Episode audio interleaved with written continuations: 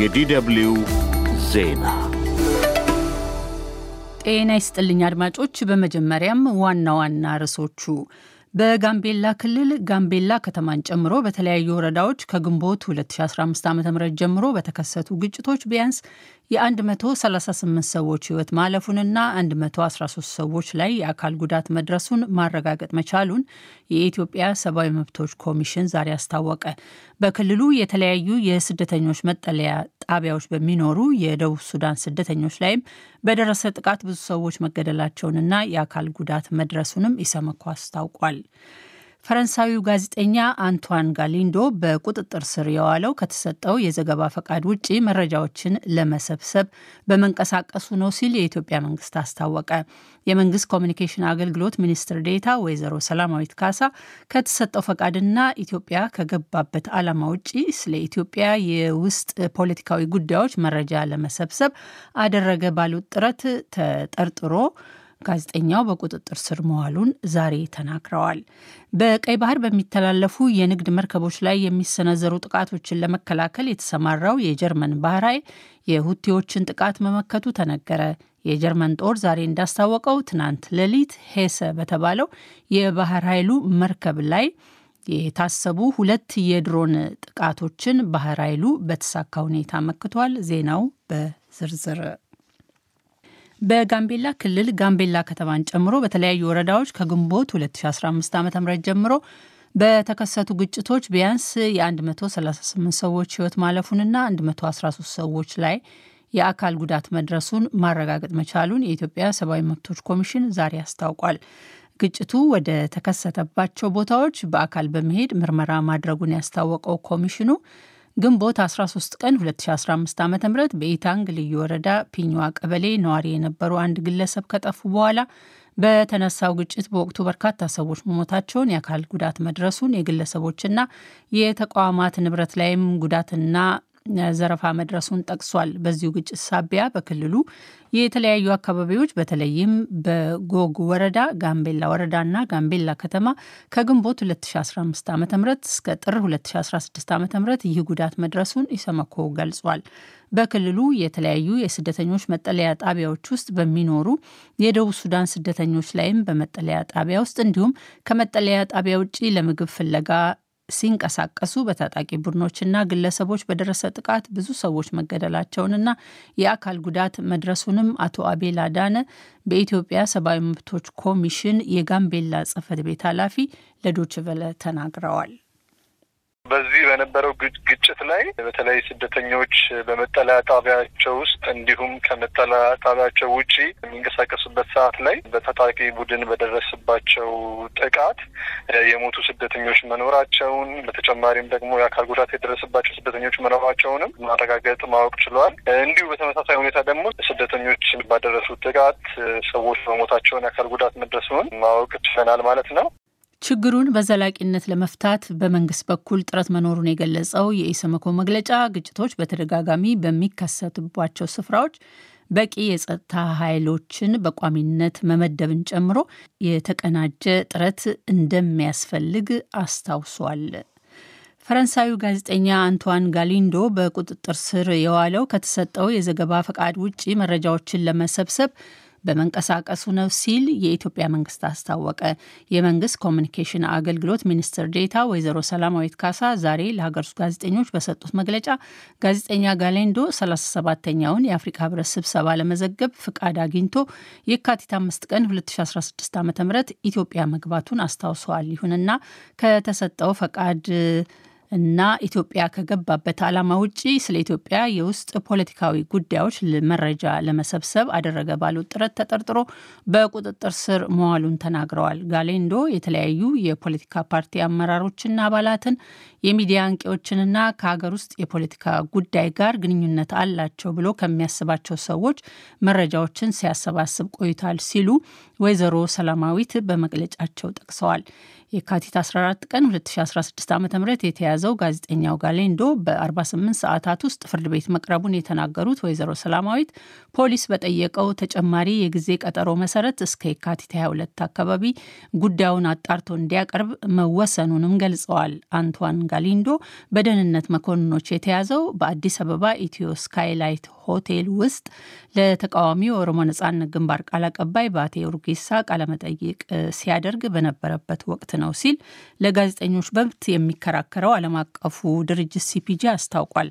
የጋዜጠኛ አንቷን ጋሊንዶ የስራ ባልደረቦች ለዶችቨለ እንደተናገሩት የፈረንሳይ መንግስት ጉዳዩን እየተከታተለ ነው። የተባበሩት መንግስታት ሰላም አስከባሪ ኃይል ከዴሞክራሲያዊት ሪፐብሊክ ኮንጎ ዛሬ መውጣት ጀመረ። በምህጻሩ ሞኑስኮ የተባለው ሰላም አስከባሪው ኃይል ዛሬ የመጀመሪያውን የተባበሩት መንግስታት ድርጅት ጦር ሰፈር ለኮንጎ ብሔራዊ ፖሊስ ማስረከቡን የፈረንሳይ ዜና አገልግሎት ኤኤፍፒ ዘግቧል። በሩዋንዳና ብሩንዲ ድንበር አቅራቢያ በሚገኘው በካማንዮላ ጦር ሰፈር ዛሬ በተካሄደ የርክክብ ስነስርዓት ላይ የተባበሩት መንግስታት ድርጅትና የፓኪስታን ባንዲራዎች ወርደው በዴሞክራሲያዊት ሪፐብሊክ ኮንጎ ባንዲራ ተተክተዋል። የተባበሩት መንግስታት ድርጅት በተለይ በምስራቅ ኮንጎ ከቁጥጥር ውጪ የሆነ ጥቃት አሳሳቢ ነው ቢልም ኮንጎ ግን ሰላም አስከባሪዎቹ ሀገሪቱን ለቀው እንዲወጡ ጠይቃለች። የኪንሻሳ መንግስት የተባበሩት መንግስታት ድርጅት ኃይሎች ምስራቅ ኮንጎ የሚገኙ ሰላማዊ ሰዎችን ታጣቂ ቡድኖችና ሚሊሻዎች ከሚያደርሱባቸው ስቃይ መጠበቅ አልቻሉም ባይ ነው። የመንግስታቱ ድርጅት በኪንሻሳ ጥያቄ መሰረት ከዛሬ 25 ዓመት አንስቶ ምስራቅ ኮንጎ የሚገኘውን ሰላም አስከባሪ ኃይል ቀስ በቀስ ከአካባቢው ለማስወጣት የወሰነው ባለፈው ታህሳስ ነበረ። ይህ ዶይቼ ቬለ DW ነው። የሱዳን መንግስት በቻድ በኩል የሚያልፍ እርዳታ ወደ ሀገሪቱ እንዳይገባ ማዘዙ ስጋት አሳድሯል። ተፈናቃዮች የሚሟገቱ ድርጅቶች ክልከላው ዳርፉር የሚገኙ በሚሊዮኖች የሚቆጠሩ ሰዎችን ለረሃብ አደጋ ያጋልጣል ሲሉ ስጋታቸውን እየገለጹ ነው። ሮይተርስ አየሁት ያለው ትዕዛዝ በተለይ የፈጥኖ ደራሹ ኃይል ጦር ወደሚቆጣጠረው ሰፊው የዳርፉር ግዛት የሚወስደውን መስመር የሚመለከት ነው።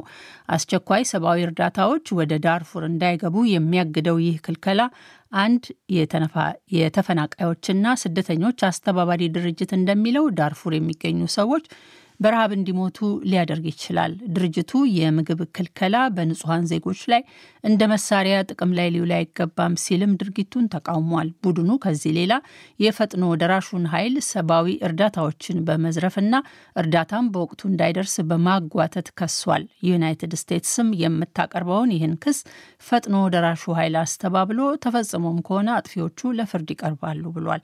ድንበር የለሽ የሐኪሞች ቡድን በማዕከላዊ ዳርፉር ዋና ከተማ የሚገኘው መጋዘናቸው ማንነታቸው ባልታወቀ ታጣቂዎች ተወሮ እንደነበረ ትናንት አስታውቋል። በቀይ ባህር በሚተላለፉ የንግድ መርከቦች ላይ የሚሰነዘሩ ጥቃቶችን ለመከላከል የተሰማራው የጀርመን ባህር ኃይል የሁቲዎችን ጥቃት መመከቱ ተነገረ። የጀርመን ጦር ዛሬ እንዳስታወቀው ትናንት ሌሊት ሄሰ በተባለው የባህር ኃይሉ መርከብ ላይ የተሰነዘረውን ይህንኑ ጥቃት ባህር ኃይሉ በተሳካ ሁኔታ መክቷል። ጦሩ በኤክስ ወይንም በቀድሞ መጠሪያው ትዊተር እንደጻፈው ትናንት ምሽት ላይ ወደ መርከቡ በመብረር ላይ የነበረ አንድ ድሮን ጥሏል። በጥቂት ጊዜያት ልዩነት የባህር ኃይሉን መርከብ በመጠጋት ላይ የነበረ ሌላ ሁለተኛ ድሮን ላይም በወሰደው የመከላከል እርምጃ ኢላማውን ማሳካቱን አስታውቋል። እንደ ጦሩ መግለጫ በመርከቧ ላይ በነበሩ ሰዎችም ላይ ሆነ በንብረት ላይ የደረሰ ጉዳት የለም። ሄሰ የተባለችው መርከብ ወደ አካባቢው የዘመተችው ቀይ ባህር ላይ የሚቀዝቡ ዓለም አቀፍ መርከቦችን ከየመን ሁቴዎች ጥቃት ለመታደግ የተሰማራው የአውሮፓ ሕብረት ተልዕኮ አካል ሆኖ ነው። ተልዕኮ በአካባቢው ስራውን ከጀመረ አስር ቀናት ተቆጥረዋል። አንድ ከፍተኛ የኢጣሊያ ጀኔራል ስለ ግብረ ሰዶማውያን የአካባቢ ጥበቃ ተሟጋቾችና ስደተኞች አወዛጋቢ አስተያየቶችን ባካተተው መጽሐፋቸው ምክንያት ከስራ ታገዱ። የጣሊያን መከላከያ ሚኒስትር ጉዊዶ ክሮዜቶ በመጽሐፉ ደራሲ ሮቤርቶ ቫናቺ ላይ የ11 ወራት እግድ እንዲጣልባቸው ማዘዛቸውን የቫናቺ ጠበቃ ተናግረዋል። ክሮዜቶ ጀነራሉን ያገዱት የጦር ኃይሉን የገለልተኝነት መርህ ጎድተዋል፣ ስሙንም አጠልሽተዋል በሚል መሆኑ ተገልጿል። ጀነራሉ ኢል ሞንዶ አል ኮንትራሪዮ የሚል ርዕስ የሰጡትን ይህን መጽሐፋቸውን ባለፈው ዓመት ያሳተሙት ከኢጣሊያ መንግስት ወይም ከጦሩ እውቅና ውጪ ነበር ሲል የጀርመን ዜና አገልግሎት ዘግቧል። በብዛት በተሸጠው በዚህ መጽሐፍ ግብረ ሰዶማውያንን ያልተለመዱ ሲሉ የገለጿቸው ጀኔራሉ የተለመደው የተቃራኒ ጾታ ግንኙነት ሆኖ ከዚያ ውጭ ያለውን የተለመደ አድርጎ መቀበል የዓለም አቀፍ የግብረ ሰዶማውያን ድጋፍ ማሰባሰቢያ ነው ሲሉም መተቸታቸው ተዘግቧል። ደራሲው ቫናቺ በመጪው ሰኔ በሚካሄደው የአውሮፓ ምክር ቤት ምርጫ ላይ የኢጣሊያውን ቀኝ ጽንፈኛ ፓርቲ ሌጋን ወክለው ሳይወዳደሩ አይቀርም እየተባለ ነው። ቫናቺ የኢጣሊያ ጦርን በመወከል የባልካን ሀገራት ኢራቅና የመንን ጨምሮ በተለያዩ የውጭ ተልእኮዎች ሰርተዋል። በደራሲው ላይ የተለያዩ ቅሬታዎች ከቀረቡ በኋላ የሀገሪቱ አቃቤ ሕግ ቢሮ ዘረኛ ጥላቻን በማነሳሳት ምርመራ እያካሄደባቸው መሆኑ ተዘግቧል። ይህ ዶይቼ ቬለ DW ነው።